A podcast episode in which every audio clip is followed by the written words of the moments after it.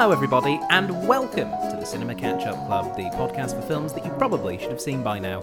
I'm your host, Doctor Stephen Platt. Thank you very much for downloading this week's episode. And this week, for a little bit of a change, we thought we'd do a film that came out in the decade that we're recording in. That's right, we're looking at a film that has come out in the twenty twenties, specifically twenty twenty-one, and even more specifically, Tick, Tick, Boom. Boom! That's right. That's the film that we are watching. Uh, so joining me, as always, we have someone who has seen the film before and someone who has not. Our guest who has not seen the film, it is Comedy's own Kate Sophia Willoughby. Oh, Stephen, damn it. Hello. How are you, Kate? Yeah, good, good. I, yeah, doesn't... How are you? I'm Sorry, fantastic. I don't know whether to be like, okay, guys, for context, we had a whole conversation about how I should be introduced, and you just took the piss out of it a little bit, and I love it. I love it for you. That was that was me being very genuine, I have to say. Very genuine? Yeah. Oh, um, okay, thank you. Yes, no, because you are a comedian. I, I am. So I would define you as Comedy's own. That is true. Comedy does own me. Yes. That is true. I've been neutered, um, had all my shots. Uh, yeah. Yes, I've never seen Tick, Tick, Boom. Never seen it? No, I mean, it's, oh, I know. It's been around for ages. Yeah, no, yeah, it came out. It's been around for almost a year. Almost at this a point. year. Yeah, yeah, yeah. I remember the trailer. Yes. Um, so what do you know about it?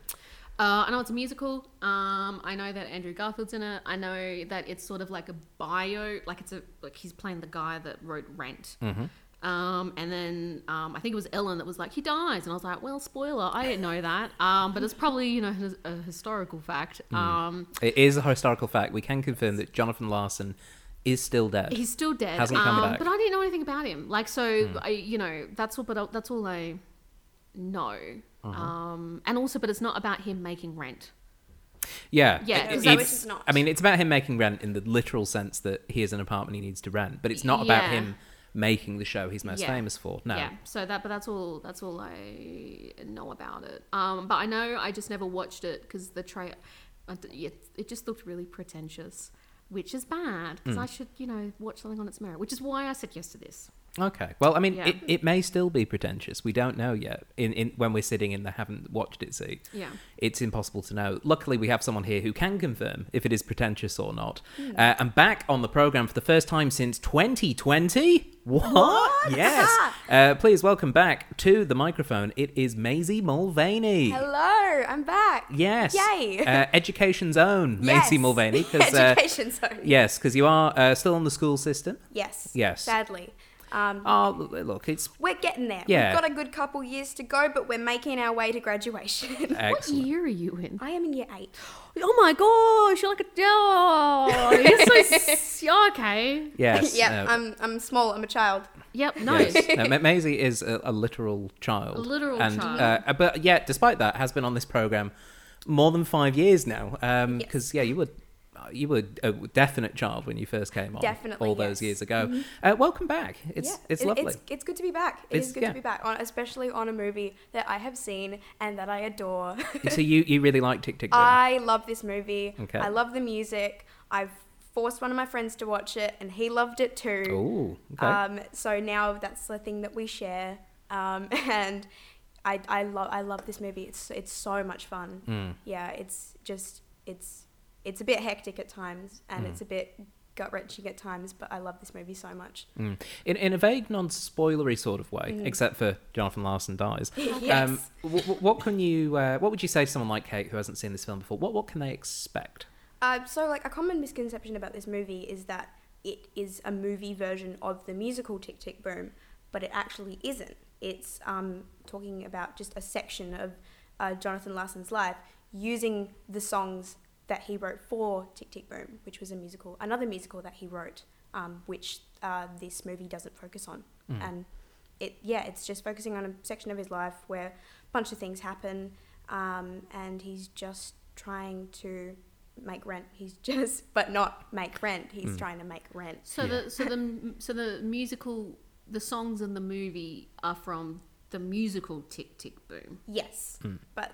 It's it's very uh, it's very uh, non-defined de- with exactly like it's it's very complicated. Okay. they they with how they named the movie um, without saying, hey, by the way, this is not a direct adaptation of the musical that he wrote. Mm. But it's just using his work to describe his life, basically. Yeah, it'd be like doing the Andrew Lloyd Webber movie and just calling it Cats. Yes. And then you turn up and you go, oh, this isn't Cats the movie, thank God. Yes. So, yeah, um, it's going to be interesting to, to watch because I, I have seen this film. Uh, oh, I, wow. I saw it when it when it first came out on, on the old Netflix. Um, and I'm not big on biopics all the time. Um, and also, the, the world of musical theatre is not one that I um, am heavily involved in. Does your wife know this? Yes. She's very aware of this. Now, she is someone who is. And so I feel tangentially involved in musical theatre. So, like, I knew roughly the shape of Jonathan Larson's, like, career mm. going into this, but I knew nothing about the man personally. And um, I remember watching it and going, you know what? It wasn't bad. It, it, it certainly, I didn't lose interest when watching it the first the first time, and I was like, "Yeah, this is actually interesting." And it's a, a debut director um, as well, uh, a, a man called checks notes uh, Lin-Manuel Miranda. Oh, um, yeah, this one, is one of the most amazing men to have lived. Sorry, I'm, I'm a very big fan. That's absolutely. Hey, look, if Lynn's listening, we're, we're all very big fans on here, I yes. think. Um, but yeah, this is his film directorial debut. So, yes, um, I, I think for a, a first-time effort, at least I hope I still think this in a couple of hours, it was a pretty good first effort. Yes. Uh, okay, but with all that being said, shall we watch Tick, Tick, Boom? Yes. Yes, we shall. Time's a ticking. All right, for those of you listening at home, pop in those D V Ds, load up those streaming services, and prepare to shake, shake the room. Wait, that's a different song with Tick, Tick, Boom. As we watch Tick, Tick, Boom.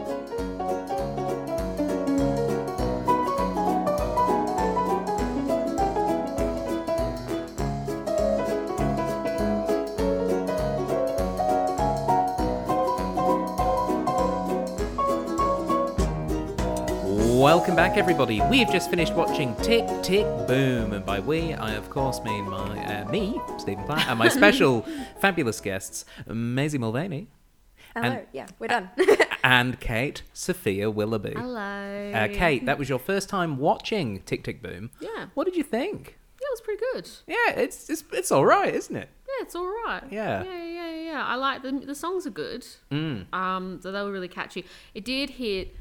Um, the opening like song when they're doing it, because um, yeah, I'm I'm uh, turning twenty-nine this year, and oh. um, yeah, and I had my auntie when she wrote my niece's twenty-first, and then I would talk about big dates, and I said, oh well, I guess because I'm thirty next year, and she literally went, thirty? You're th-? Like it blew her because she, you know, mm. um, but I was like, oh okay. So hearing that song and just that whole kind of time, and uh, so there were definitely elements of that, that kind of relating of.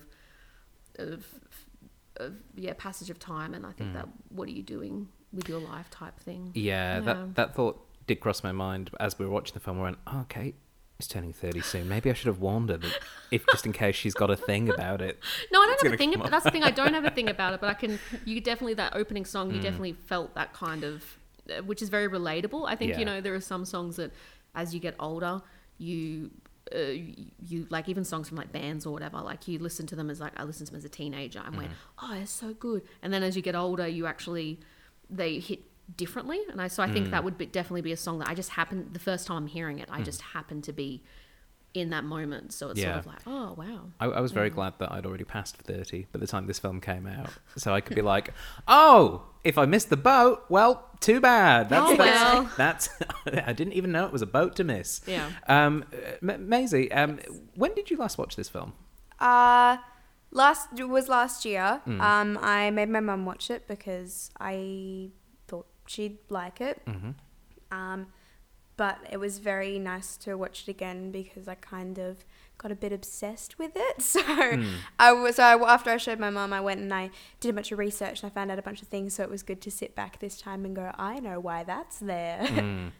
Yeah, it, it, it, I mean, it's a really interesting biopic. We, we've done a couple of them on the program, and they've they've sort of, there is a traditional biopic, and yes. particularly a traditional biopic of a person working in the creative arts. Yeah, mm-hmm. and I yeah. don't think Tick, Tick, Boom is that. In large parts. No, it does a really yeah. good job of like, I mean, yeah, it tells you that, you know, he'll die and, mm. you know, so that kind of ending on his birthday mm. um, type thing. But and but yeah, it doesn't focus on his big work. It focuses on, like, because this for him obviously was like a, a transition in his life, again, because like turning thirty, but like that kind of who is he artistically, like that kind of moment, um, and but also that, I guess, that sadness of what he could have had and never had. Yeah, I also like the fact that it doesn't focus on his whole life either.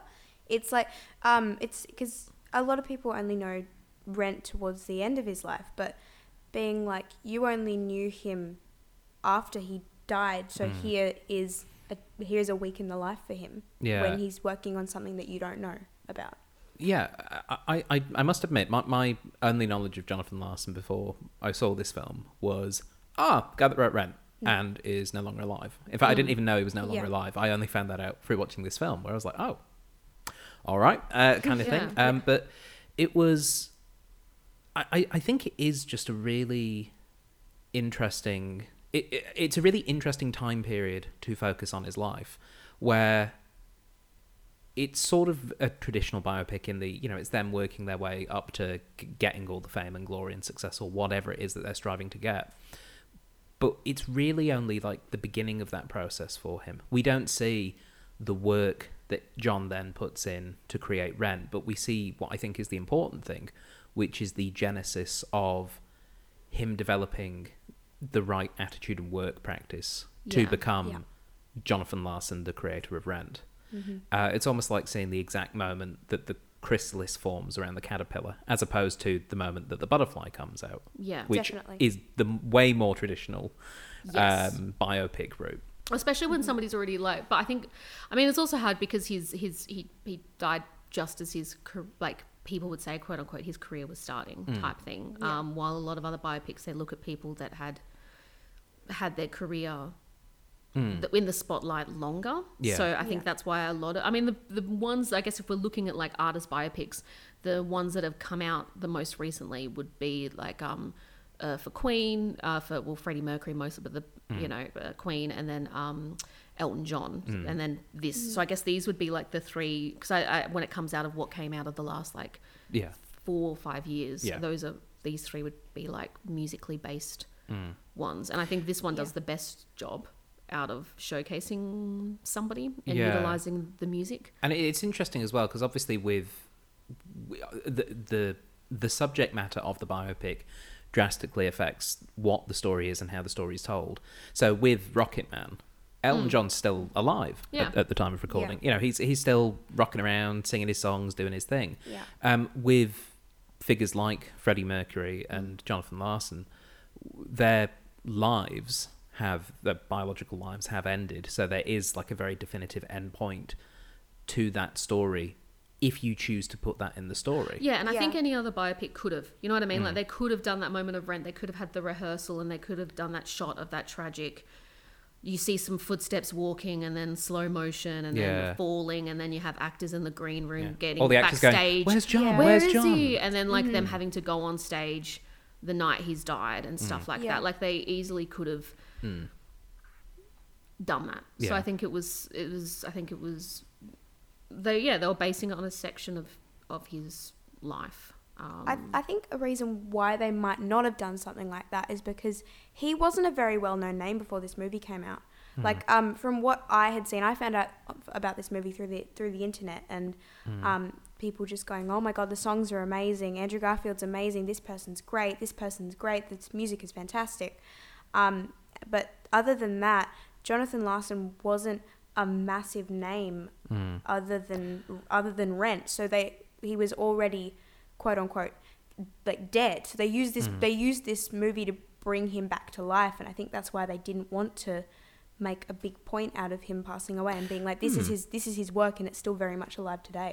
Yeah, the yeah. The, the film is about the person Jonathan Larson, not the identity Jonathan Larson. Yeah. And I think that's really evident in how it treats him and then how it treats Stephen Sondheim, who yes. is a key character in this film, but is very much like, the mythical Sondheim rides into town and declares, this is a good musical, and then yeah. rides off.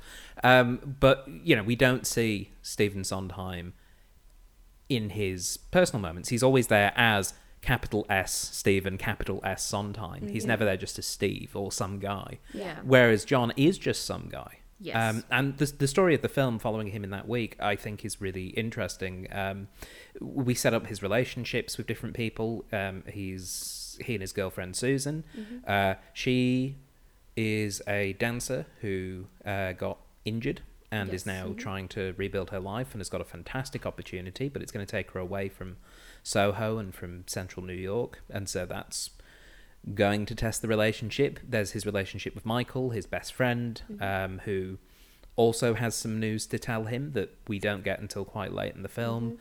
Mm-hmm. Um, and then, of course, there is Jonathan's relationship with himself, which yeah. is very yeah. destructive and not yes. good. And the film does a really good job of showing uh, this story of this person dealing with these three central relationships mm. and whether they oh how they continue, because all three relationships are changed, but they are also continuing in one form or another by the end of the film. Yeah. Um, um I think that's a good time to just go, Andrew Garfield, oh my goodness. Yes. He was really good in this. Yeah, he yeah. did a really good job. Yeah, the thing about Andrew Garfield is when he, especially if he's playing someone who's real, mm. he throws himself into that role. He studies, he does what he needs mm. to do. Like Spider-Man. Like, like, yeah, definitely he, like yeah. Spider-Man. Yeah, um, he, he, I think uh, like Hacksaw Ridge, that mm, that's a good... Um, yeah. I've, I've watched a lot of um, interviews of him talking about it, and uh, he really respects the people that he plays mm. and he goes all out on it. I think it helps that this there was actual... I mean, because it was the nineties and people were starting to film people more. Mm. Like, but it was still seen as a, uh, you know, uh, like as a as a thing. Like when like a, when people brought the camera out, it, it was, was for an event. It was for an event. It was yeah. for a sh- yeah. it was for something, and people knew that the camera yeah. was on. But even then, it was still really rare. So um, even then, people weren't very posy because they didn't. It was either for an event or if someone got it out, and people didn't really know. They didn't really know how to. React like so it was very mm. natural. When you look at a lot of old footage, it's either people are really thrown by the camera and they don't know why, or mm. they're they're just not noticing it. um I think it's also interesting because that footage is then not going to be used except for personal use, yeah whereas obviously nowadays I could literally pick up the telephone that's in front of me. I could film thirty seconds of this conversation with two within two minutes. I could have it up on various social platforms that anyone yeah. in the world could see. That's just not a reality in nineteen ninety. And yeah. I, I do think that's a really good point about how natural and indeed personal that footage can be, particularly at the end of the film when they show the footage of the real Jonathan Larson yeah. at his place of work and performing in his shows. Yeah, which means that you it would be great, like as an actor, to actually have that material mm. um, because you would see it. Also gives great stuff for the set. You know what I mean? Mm. Like when you saw the footage of The, the diner yeah and You're then like, it went oh into God, the thing they it. were like yeah they they nailed what the diner looked like, and um mm-hmm. you know, and uh and they did a great transition of like using the footage. I mean, even the rest of the film, which I liked, was that when you were in it um was they had that film quality, so like on the on like a the nineties sort of film quality, like mm. so um like a I saw it more clearly when they were in the rehearsal room. And you like so you um you saw the fadey what's it called the blurriness that you would get yeah. um, in film oh, yeah. when the focus for the focal point and stuff, but that you would mm. specifically see in video film. So yeah. like and so you would see it in a lot of uh, the focal points, and I thought that was really smart. Like it was subtle mm. and um and lots of subtle stuff. I think like the when he did his showing and like the, the rehearsal room, the showcase room was set up very much like it with the cathedral, very sort of, which is for, again, for a lot of arts people, that is, that is a space of, of worship and of like, of like reflection. Mm. Like, so, you know, like a room with mirrors and rehe- like it is such a, a space that, you know, that people in the arts find mm. solace in. So, I th- and, yeah. and he's sort of presenting. So it's sort of that, was very so there was really cool transitional shots. I like I turned to you I think for that shot and mm. I was like, for Lin-Manuel Miranda, I was like, if you didn't know who he was and you'd only you were only seeing this, your first thought is go, well, this is someone that has only maybe has only directed in theater mm. and has lived in theater, because some of those transitions from like the song to a scene mm. was such a theatrical of like that's exactly how a set transition would yeah. go. Um, mm-hmm. Yeah, you could hear the drop being wheeled up, or yeah, yeah it, was, it was that kind of and thing. And it was that kind of thing. But I think that was what was done well, is because in the past is when you have uh, even again recent uh, films or when people try to do musicals, they you they have directors that mm. don't. Uh, it's one or the other. They don't know how to film a musical because they've never done anything on stage. They've mm. never directed anything on stage. So when they try to film it, they don't actually know what to look for. But then you can also have the opposite, where someone who's only directed on stage tries to direct something on film, and because they've never done anything on, like, it doesn't, it's just flat and it doesn't work. So I, mm. I think he actually did a good job of merging the yeah. two of them in some mm. aspects. Like, I think he, you know, um, for, for how the songs were done.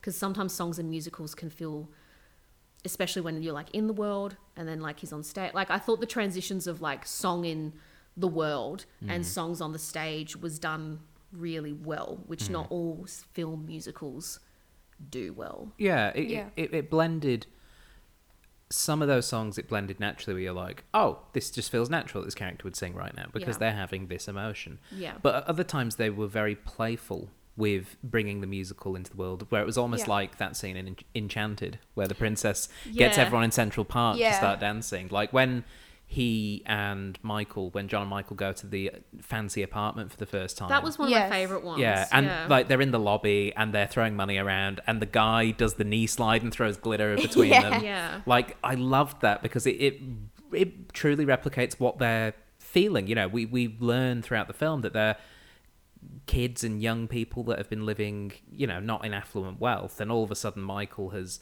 earned this spot, or like built this spot for himself, and they're like living it up, living it large, and playing at what it's like to be to be rich, or to live in an apartment that you don't have to worry about carbon monoxide poisoning. Yeah. You know, yes. like all these things. It's it, it it's very playful how it switches between yeah. what's real and what isn't. And it was done well. Mm. I, I will admit though, because um, I took when we took a quick break, I um and I was enjoying it, but it definitely, because it's two hours long. Mm.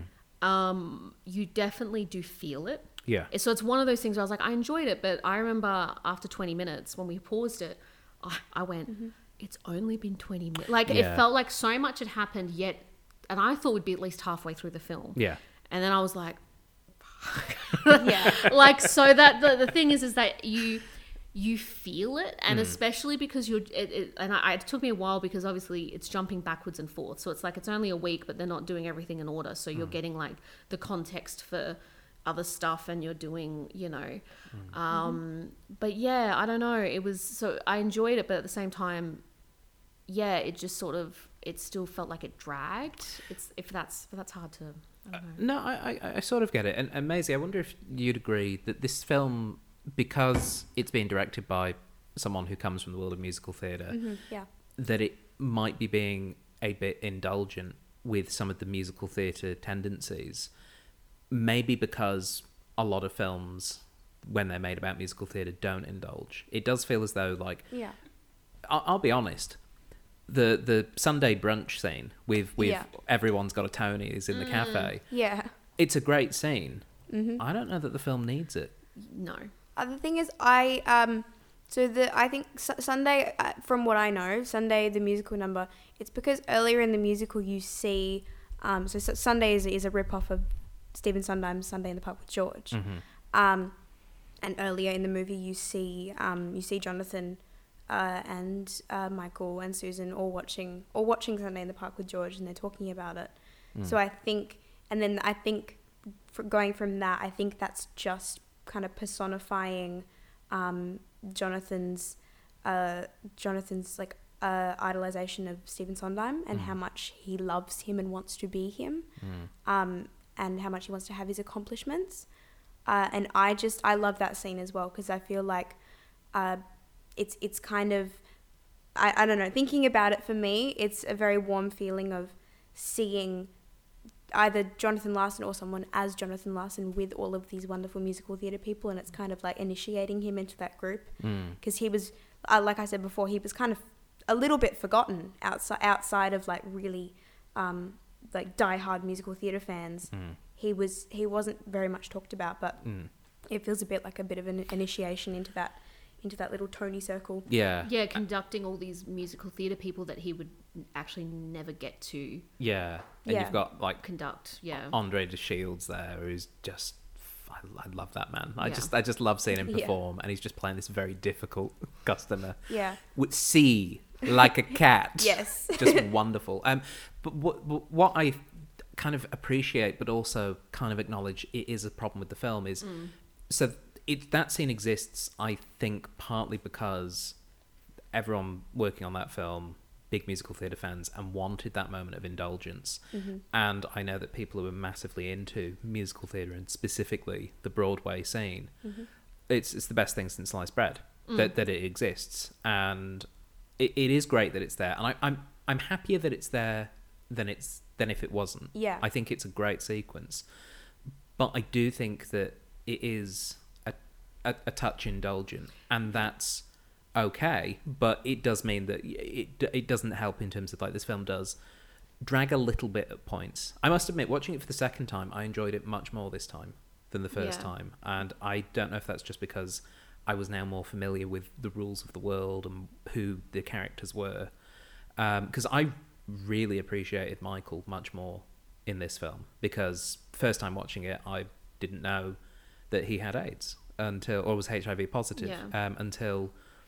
he says so in the film. Yeah. Um, whereas this time watching it, I'm like, yeah, no, this is this is superbly written. This is wonderfully acted. Well, yeah. Throughout the whole the section, I was like, I was like, oh, I knew that the H I V was coming mm. for him just by like because some of the, um, just by some of the dialogue of like when the relationship broke up, and then mm. when he was talking about he had that emotional about time and stuff, and mm. I was just like. Yeah, he's mm. he's got a recent diagnosis and he hasn't like so for me I was like I was waiting I was waiting for it to happen and yeah. I think it was done really well again because it showed both times of I think of the Sunday brunch mm. and of that office like moment of like where your world is sort of falling apart but you have to keep working, you know. He's like that kind of like I want to go to the hospital and see my friend but it's the nine a.m. brunch yeah. I can't leave. Like, and like he's, you know, he doesn't want to talk about his H I V because he's like, I'm at work. And well, one, it just wouldn't have been safe for him at work no. to talk about that. No one at work would would know about it or he'd be fired instantly. Mm. um, yeah. And and also he has to just keep doing his job. Mm. Like there's no, and so it's, and I think a lot of people have that, of that kind of, I just want to run away, but this sort of life will quote unquote is stopping you, but it's just your job. So mm. it's that kind of, which I do get, which is obviously what Rent looks at a, at a little bit of that kind of, mm. uh, yeah, what are you doing yeah. about time, yeah. which is that whole focus of that kind of running out of, um, mm. and I like, what I did like is because um, uh, the moment when he had that monologue thing about that time about how he wants to contact with Michael, he wants to talk to Susan, yeah. he wants to, but he doesn't know, and that, like you were saying, that prioritizing, like he's, mm. he, it's that kind of, you want to talk to people, but you don't reach out and you don't actually express what's going on inside because you mm. don't know how. And then you become so focused on yourself that you're not noticing what's going around. So I think that they did a good job of, mm. I think if that wasn't in there, he would look more uh, self-absorbed. Yeah. Yeah. Because, John Larson would yeah, be. Yeah. If you didn't have that internal mm. moment of going, I wanted, yeah, I wish I could just talk bit, and I think that's very relatable. I think a lot of people have that kind mm. of, I wish I could just pick up the phone and, and mm. you know, talk to someone. Because I think with his relationship with Susan, he he is a narcissist. Oh no, no, no sorry, not a narcissist. He is self self absorbed. Yeah. To the yeah. point where that relationship has been left to wither. Yes. And it's uh, it's only in that argument scene, which is maybe the argument scene where they intercut it with the song. Great. The non-song bit is the bit that feels the most like a classic biopic. Yes. Uh, but yeah. it but it's done well. Yes. Um, mm-hmm.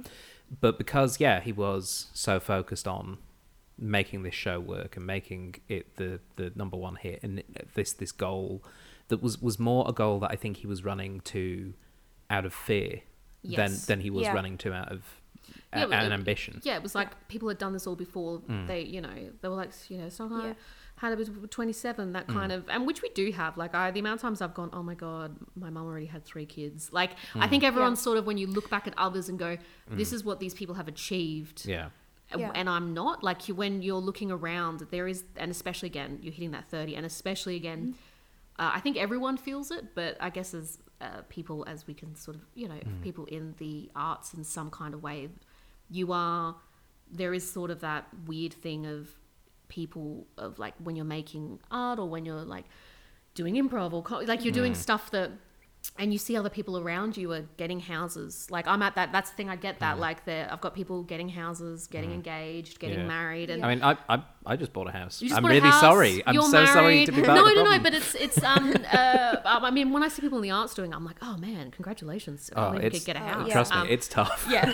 But like it's that, it is that weird point of like where mm. should, where society has said you should be um in your life. Yeah. Um, and especially about that outsider, because you're seeing that constant in uh, there in America in the nineties. You're you're seeing The Silence is Death. You're looking at the end of the you will end, but Reagan, that era of like capitalism, the stock market, that kind of that that that imagery that was used of like America, of the mm. nuclear family, of that Reagan era, of what it meant to be American. Like mm. so having mm. that.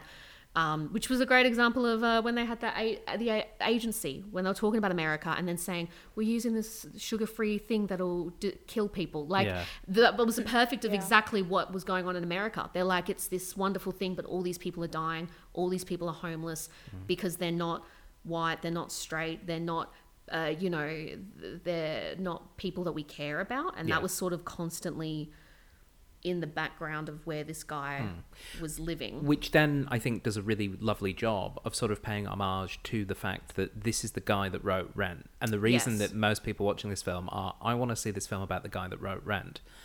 And the fact that, that those themes become a big part of Rent. Yes. But the fact that those themes are constantly churning in the background as he is going through this really important metamorphosis, basically, of going from, from being the very typical sort of I want to be a writer, am I w- I'm, I'm the future of musical theatre, he literally yeah. says at one point, to then being somebody yeah. who realises that creative endeavours, like any endeavours, require work to develop the craft. Yeah. Like you, you don't yeah. get to be anything anywhere without application and without yeah, trying yeah. things. It might be that you have a propensity or a talent for something, but that talent kind of only gets you into like the ballpark of what you then need to work at to then become a craftsman or a master or these sort of things. Yeah, exactly. And I think the film just does a really lovely job of like, yeah, layering in those messages and like, you know, going heavier on the, the theme of um, the response to the AIDS crisis. Um, mm. And obviously yeah. the, how much that affected Jonathan Larson in his life. Um, but at the same time, not making it a film about that. No, because it was just yeah. that that's what was going on in your life. It's like mm. it, the thing is that you're the audience are watching it in hindsight. Yeah. So it's like, but he's living in that moment. Mm. Um, and I and it's the same with, you know, when the agent says, write what you know. Like it's that mm. it's the whole point of that is it's because they just it, it's when you're he's living in it and he's writing notes. It's you don't necessarily know what the pitch is going to be. He's mm. just putting it together. Like so we know what will. what will happen but mm. I so I think it does a good job of like of it just being there and also showing how much of it was just him and and again yeah working on your craft and and I think that's where that sort of I guess that eventual sadness sort of comes from is because uh Rent did change like for Broadway, which I'm sure Ellen you know like mm. now you see so many that changed how they did do musicals because mm. there was a set way of you know, Stephen Sondheim, every musical was like that and then mm. they were like what if we did guitars and everyone's like you're crazy um yeah. but like you know changing about talking about contemporary stuff I mm. guess is the main yeah. thing but even then like you look at you know like I look at Rent now and uh, you know I remember watching it and I had I was like I it's a it's a play and I, I think in my own personal opinion um and I've only watched the film one where they got the original actors which was a mistake mm. um they were too old um but uh the the issue is is that it was a musical of its time, reflecting exactly of that time, but also by an artist who was who was thirty-five, but still new and working on his craft. Mm. That the I feel like that if he hadn't passed away, he would have honed in and worked on it mm. more and gone better as you do over time. So yeah. I think that it's a, mm-hmm.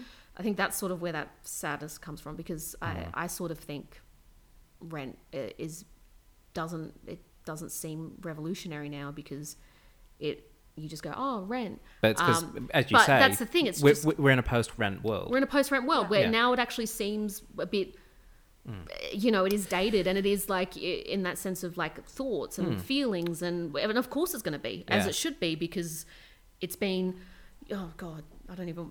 It's been so many years.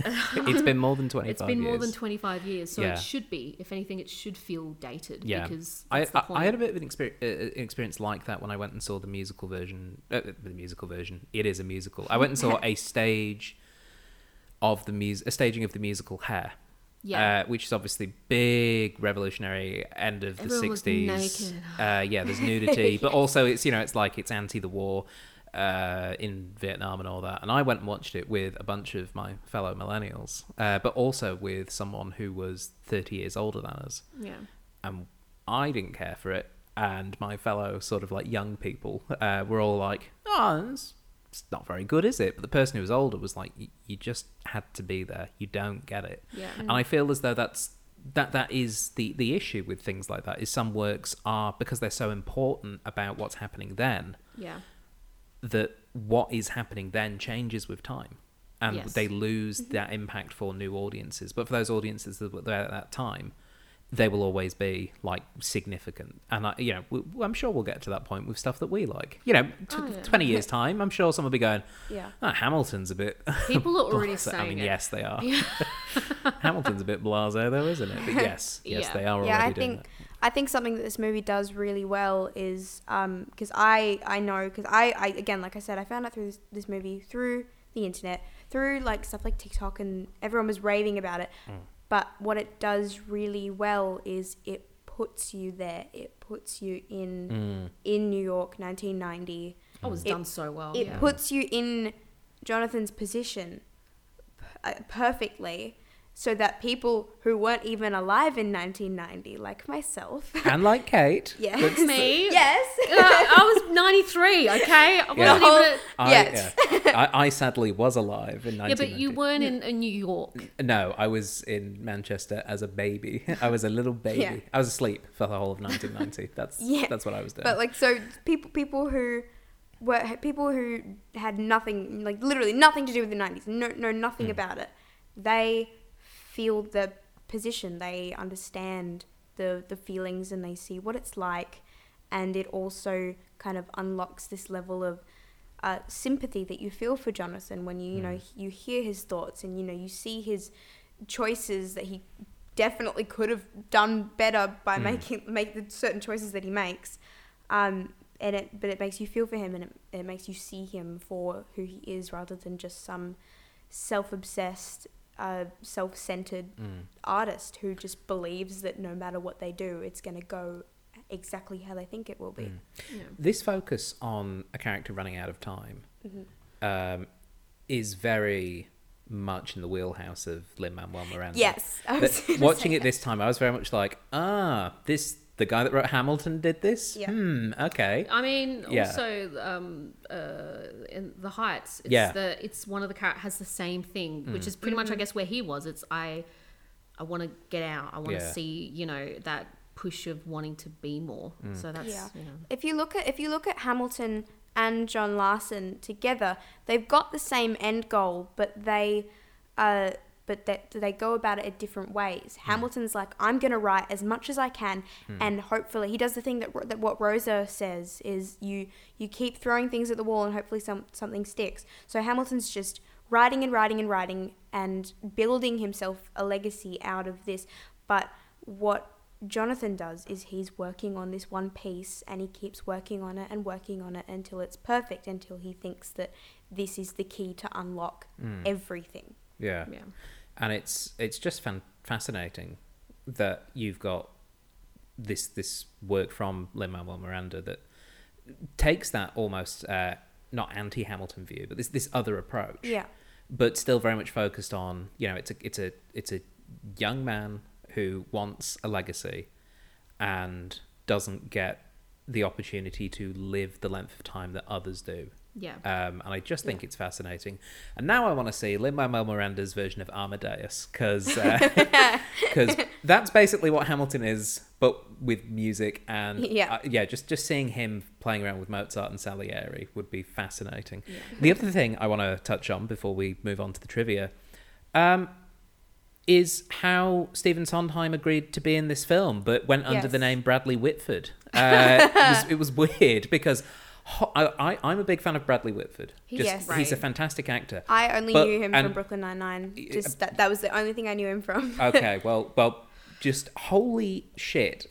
He is one hundred percent just embodying Stephen Sondheim. Yeah. It is spooky. Mm, it it yeah. is one of the spookiest, like, they nailed that performances that, that I've seen from him. And sometimes not a massive part of this film no. in terms of his screen time, mm-hmm. but he is this sort of presence. He did such a great job that you actually wanted like like a great example of um when he was when it did the flashback and he was showcasing the song and you had this that guy Richard Kind. Uh, Richard, he's so great. The guest star's I, name is Richard Kind. He's amazing. I love him in so many. He's just been he's been working for years. He's mm. and he's always great. Um, but just that that comparison of like their thoughts and everything. But even then, like he did such a good job as like as an actor that. The way he was sitting and listening and nodding and like giving his thoughts and like yeah. I naturally just wanted to keep looking at him, which is obviously yeah. probably the the gravitas uh, that mm. he actually would have had. But I think mm. that's that shows that yeah he did such an amazing job that your eye just naturally mm. went to him. And I think it helped that yeah. whatever Walter Bloom, played by Richard Kind, said. He immediately then changed as soon as Sondheim yeah. said the other thing. I know. It was, and like that was such a great way to establish the authority that Sondheim had for a viewer that may not know anything yeah. about the world of musical theatre. Yeah. Oh yeah, that established that really well. Yeah. But also just how fickle, like every like, and I I could all, I could see because I've had some people that I know that you know mm-hmm. um, as well. Um, they didn't really enjoy it uh, as much, but it's because they work. Yeah, in the arts, and um, and I we, we I won't say their name because, um, because we work with them. Yeah, we work with them. Um, but they were very much like as someone that makes as someone that makes theatre. Mm-hmm. They were like, I don't want to see a film about uh mm. like a, a pretentious writer making yeah. like, a, and because you see some of these theatre stuff that I think if you're in that world heavily, it uh, yeah, I think it could be very. Uh, what was the mm. word like we did for the um uh, for the Sunday. Song it can be very self-indulgent, self-indulgent yeah yeah um uh, but also reflective mm. so I think it was parts that I related to but on a small scale but also yeah I think it's hard seeing your craft but also aspects of who you are reflected if you are one of those people that is an artiste with an E and, and I've seen yeah, it was yeah, yeah when you especially when you've se- when you've seen those people yeah especially that house party scene that we've, we've been to that. I think we've been to that exact house we party. We have, I'm so, listeners, the amount of times I, at uni, that people burst into song and they don't need, they're, and they're like, oh, those are the musical theatre people. Mm. Um, and they're all just... Just, let's sing. Um, just clapping along. Which, good for them. Good yeah, for them. Good for uh, them. Yeah, but no, it did show it really well. Yeah, I think it did a great job. Yeah. Um, what would it be like for people that don't work in musical theatre? Like, well, it's like that guy. The, the guy, the guy I, the, you know the, what? Good for him. The guy from finance, yeah, who, who yeah. clearly enjoyed it. He came and saw the yeah. showcase, yeah, and he was he was loving it. He was loving it, yeah. yeah. And I I do like the fact that just because he wasn't from that world, even though he's made fun of a little bit, yeah, ultimately, he he still comes along. He joins in, yeah, and like he's not excluded or like no, because at the end of the day, yeah, they'll the, fight for that. The, yeah, musical yeah. theatre is it's everyone should be able to see it. Yeah. Like if you're just being indulgent in yourself, like you want other people mm. to get something out of your work. Yeah. Um, just quick, quickly back to the Stephen Sondheim yes, thing. Yes, sorry. I'm very sorry if this is already in your trivia. It is, but you can say it. Yeah. um, the voicemail that John Larson receives from Stephen Sondheim, this says something about the performance of Stephen Sondheim then because a lot of people don't notice, but it, the voicemail actually is Stephen Sondheim. Uh, that's, and it was the last... Uh, cameo I believe that he made before he passed away. Mm. Yeah. Um, so yeah, the yeah. voicemail that you hear at the end of the film is real life ninety year old Stephen Sondheim. Mm-hmm. Oh, I did a great job. Yeah. I like I wonder how they got him to do it. Maybe Well, oh, well I mean, I'm the, sure. Funnily enough, you knew Jonathan. Yeah, it's yeah. it's in the trivia. Ooh, so, wow. Uh, would you guys like some trivia about this film? Trivia, trivia oh. time. Gotta okay. get your trivia. All of this trivia uh, is sourced from I M D B. So if it's not true, don't blame me. And we're jumping straight to um, the the Sondheim voicemail, as Maisie correctly identified. Uh, the real Stephen Sondheim did record his voice for the phone message.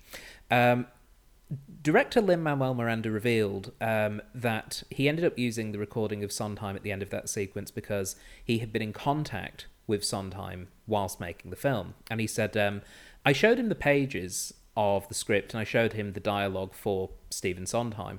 Uh, when I showed him the finished film, uh, he said, you treat me gently and royally, for which I'm grateful, um, which is nice.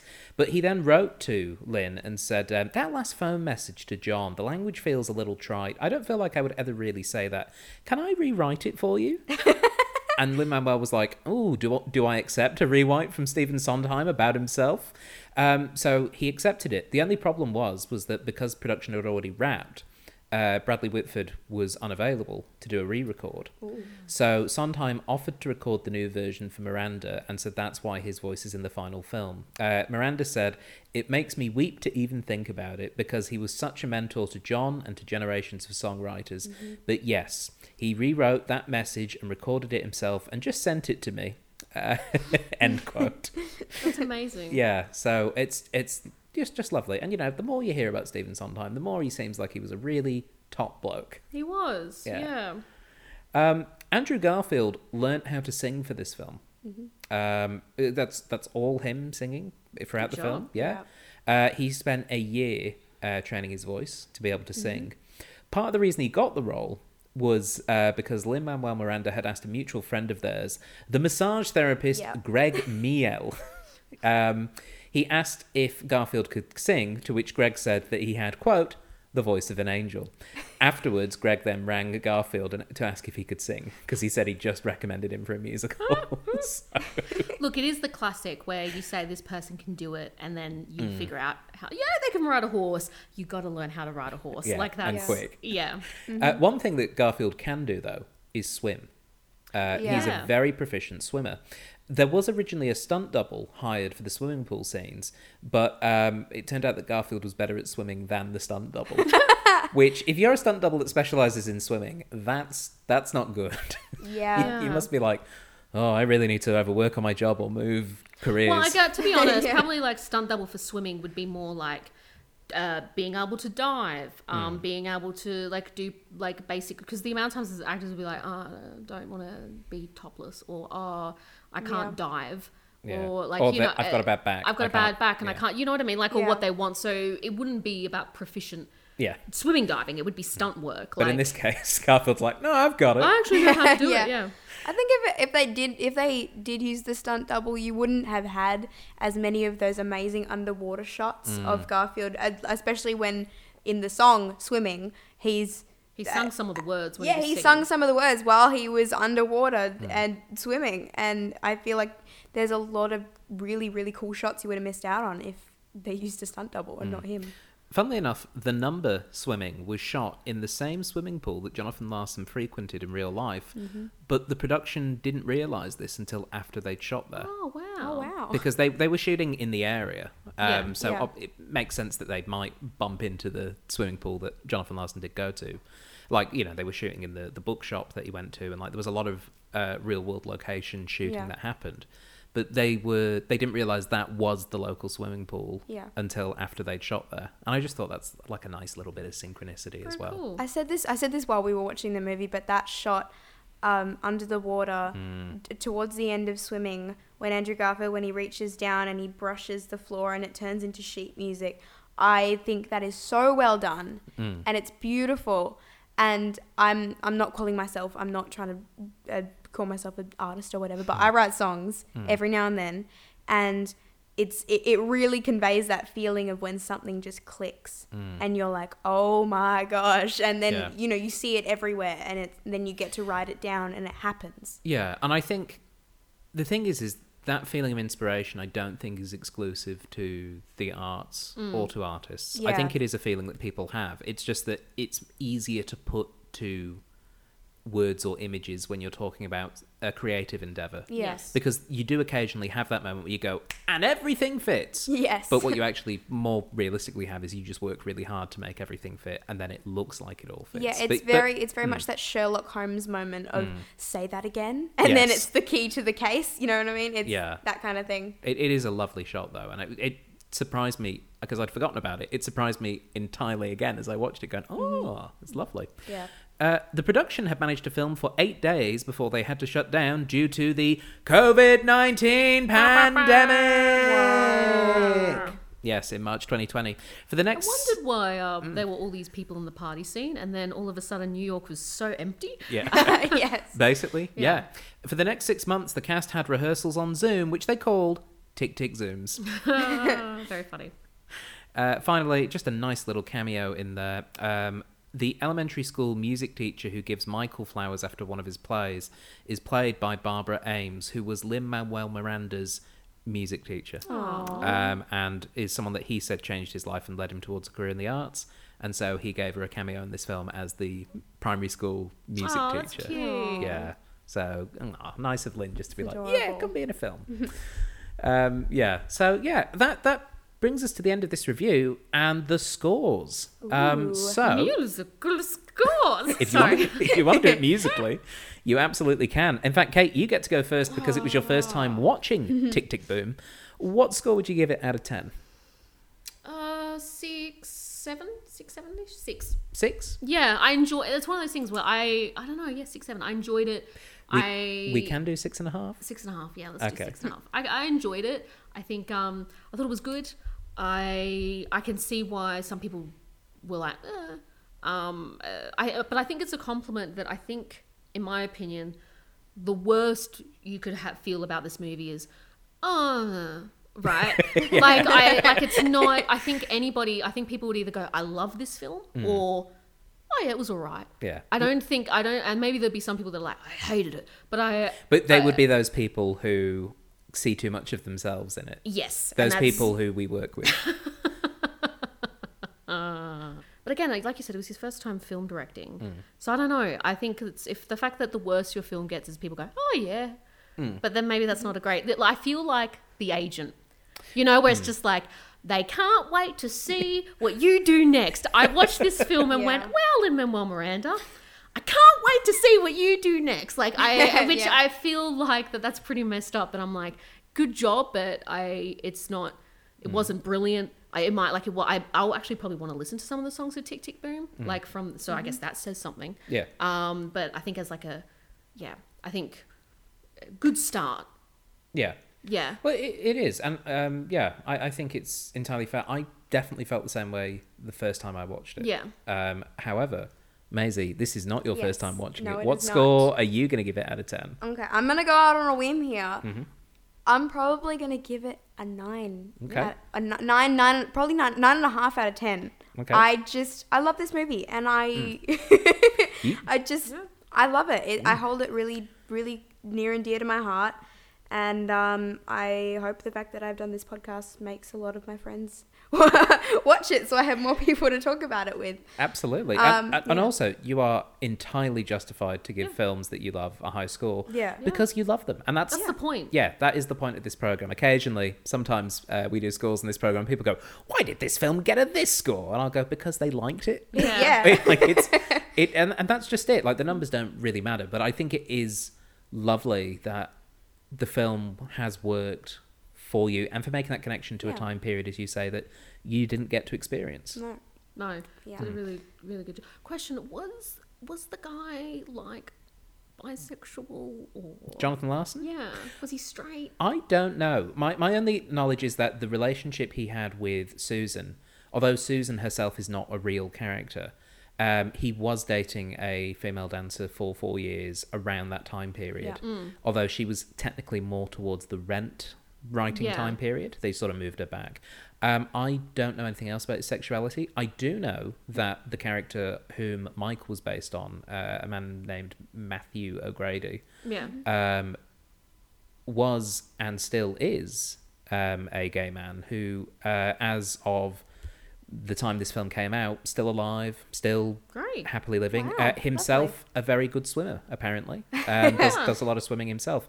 But yes, no, Matthew, who Michael is based on, um, is, yeah, still still kicking it, um, oh, which is good. great. Um, but but as for Jonathan Larson's sexuality, I don't know. No, I, I, maybe it was just the actors. Mm. Uh, maybe it was well, just the actors. Yeah, because there was there th- was that chem- chemistry. There was chemistry. That chemistry yes. between Andrew Garfield and... Oh, what's his name? Mister Mister De Jesus. Robin... Uh, ro- yeah. Robin De Jesus. Robin De Jesus. Yeah. That, was palpable. That chemistry, I was like, yep, I'm, I believe this oh, friendship. There's this... I, I believe I was this like, friendship could be strong. He goes, I miss him. He goes, oh. I miss him. And it was like between that whole... Literally, there were shots where he was like stuck between the two of them. I was like... Mm. Yeah, Even, I was like, yeah, you don't want to go with her because you love him. I yes. Was, and I was like, is that what... But there was just obviously just friends, but I'm even, like... Even outside of the movie, there's this one interview where Robin is just gushing about Andrew Garfield, and at one point he turns to him and he, he puts his arm his arm on his shoulder and goes, baby, in the interview. And I was like... They have such... The, the relationship feels real, whether it's mm. whether it's friendship or romantic. Maybe that's something that the actors brought and but, that wasn't, but I... The, the one thing that the relationship is, is strong. It's so strong. Yeah, and yeah. like, I, I know... And beautiful. I, I And it's nice to see two males in a relationship like that. And where, sort of set up where one might be straight and one's gay in the but, nineties. But where, the, and, but where they both mm-hmm. feel comfortable oh, God, expressing yeah. each other regardless yeah. of where they are. And in this film, Jonathan is depicted as being... certainly potentially bisexual, but yeah. more likely sort of on the b- being straight. Yeah. Uh, Michael is set up as being gay, but they are very comfortable holding mm. each other. You know, they kiss each oh, other on the head. A, it was a yeah. beautiful and it's, friendship. It's lovely. It's just, mm-hmm. it's yeah. really nice to see that depicted in a film because I, I don't think we see enough of that. No, you don't. Um, and uh, and I thought it was done really, really, like the mm. scene where he's there for his friend, like that, and having that, uh, and I that was the turning point, which I liked that it wasn't. It wasn't the girlfriend because the mm. whole song was like, I saw the, the girlfriend about what you're going to do. Mm. Um, but for him, in that kind of Shakespeare in the in the park type thing and in the mm. rain, which is like a baptism of cleaning and all that kind of stuff. Yeah. But um, mm. of it being about his friendship. And like mm. when he took away the, oh, I want to do this isn't great. Like I want to be on stage. I want to, you know, because he was constantly, like you said, running to do shows out of, I need to reach this moment. But it was Michael that was there with all of it. And that for mm. him, being in that shitty apartment with a shitty job, mm-hmm. doing a play that he doesn't know if there's any good and he can't get through it, that it's it's the people, it's mm. his friendship. And then him going and being there for Michael and taking that step of going, I've gone to this program, like a support program of pretty mm. much yeah. like how to actually... yeah. So pretty much going, oh, I'm thinking about myself. Mm. And him actually just going, and that moment of going, you tried to tell me. So it wasn't like, you were an asshole and you weren't there. It's just like, you were just focused on yourself and you didn't notice. Yeah. That doesn't make you yeah. a terrible person. Because yeah. every, every, I know for a fact, I've probably done it. Every, you know what I mean? Like everybody does that where you, mm. you're just yeah. so focused on yourself, you don't notice. And mm. I, I, so I did like that it looked at that friendship moment, that yeah. it was his... you know yeah the, the the the love, and I think it's appropriate to call it love, between it love, yeah. Michael and Jonathan is beautifully captured yeah and yeah. I think the, yeah I I know that Andrew Garfield was nominated for an Academy Award for this film oh yeah. wow yeah for for lead actor um but um Robin De Jesus wasn't nominated for an Academy Award, which is mind-boggling yeah because yeah. I feel he, he was nominated for some other awards but not the Academy Award yeah. but he's he's just very good in this yeah he's he's I think he's the best thing in it, and there's a lot. He is of, the be- he's there's a lot uh, of good stuff. If he, and that's actually true. Like I will say that if he wasn't in it, mm. it wouldn't have been that good, yeah. and it wouldn't. And uh, and Jonathan would have been like you needed him, or else it just would have fallen stale because you did. Yeah. I'm just the girlfriend, and I was like, yeah, yeah. you are just the girlfriend of the, yeah. you know, like that's pretty much how she was. Written yeah because um, his heart belongs to somebody else yeah, no but um yeah. so it did a good like he was he owned those scenes and I think mm. if anything he also lifted um um he actually lifted up um Andrew Garfield like I think if another actor was there I don't think he would have been as good mm. like I, I yeah. feel like um oh, what's the word they use it in improv? Like pimping. It's a bad word. I don't. It's a weird the word. term is pimping. It's, the term is pimping. Uh, support work. Uh, support work. Yeah, yeah. it's yeah. that he. He really lifted um, him up, and yeah. um, and that's why I'm su- I don't follow. I'm surprised that he wasn't nominated. Mm. Um, yeah. Well, I'm not surprised. I mean, the academies aren't. historically great. yeah. Um, mm. But uh, he, yeah, he did an amazing job, and I think mm. the movie would have been shit without him. Yeah. yeah.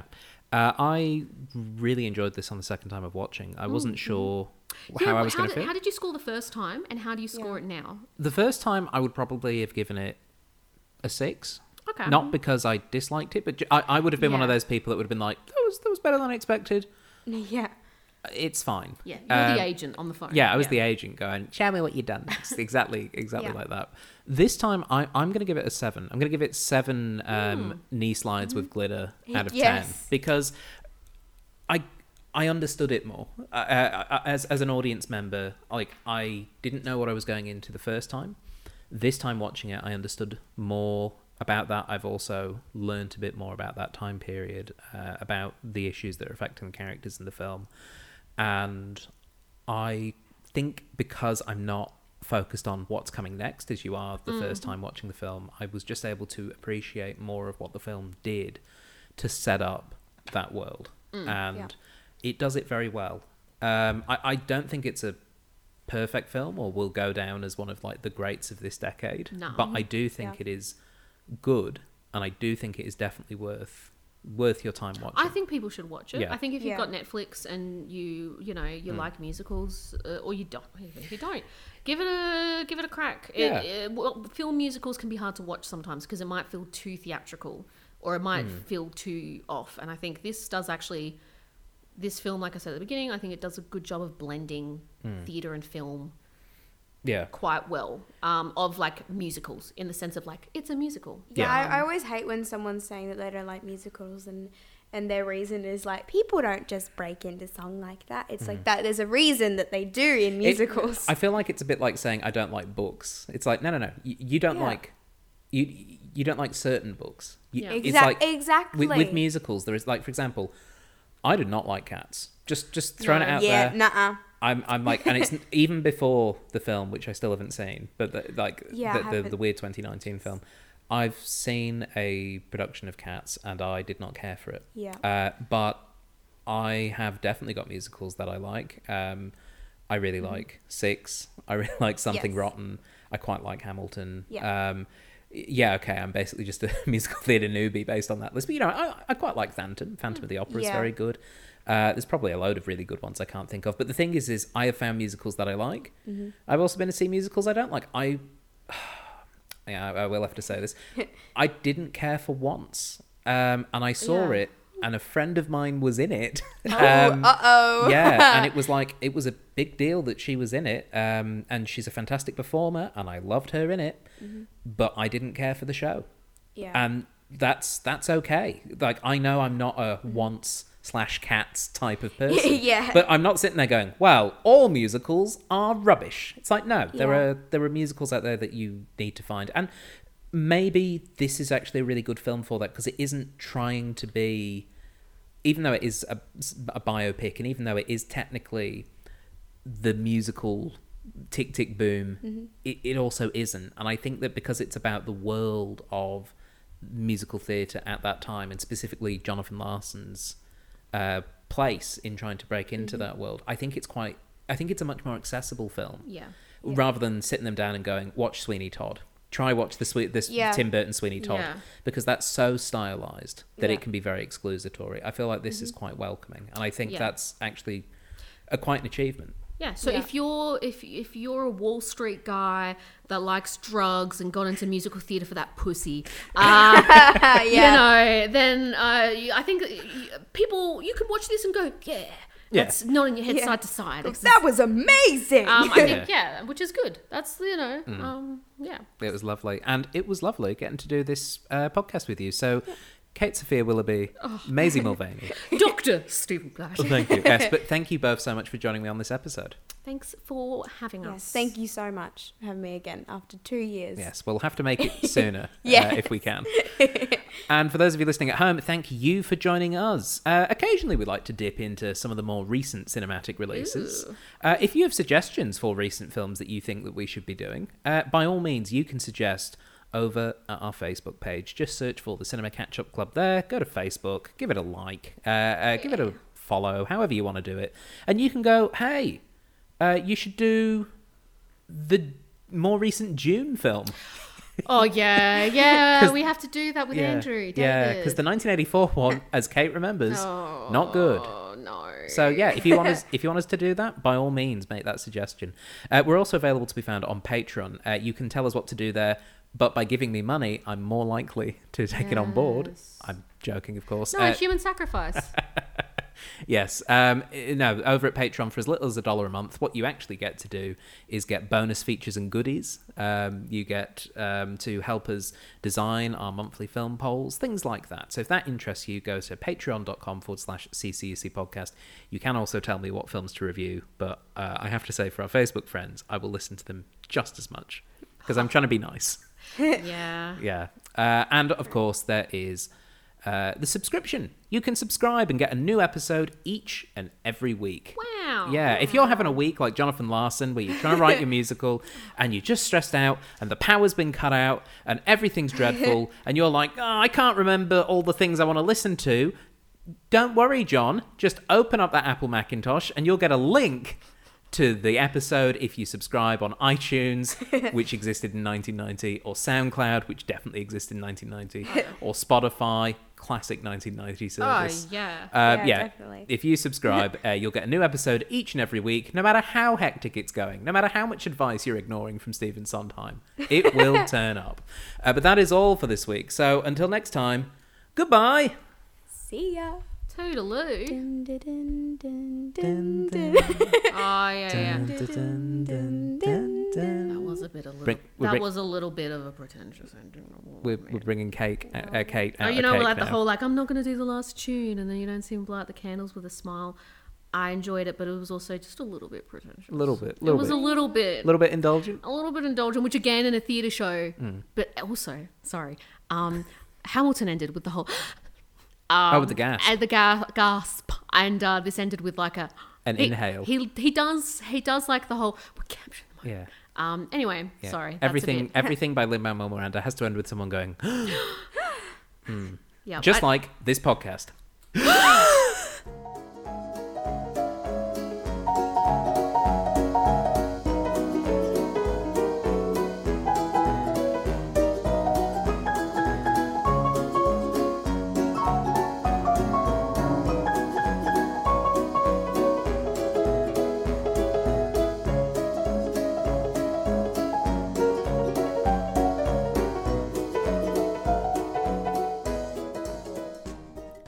You have been listening to a Thought Jar Productions podcast. For more information, please visit thought jar productions dot com.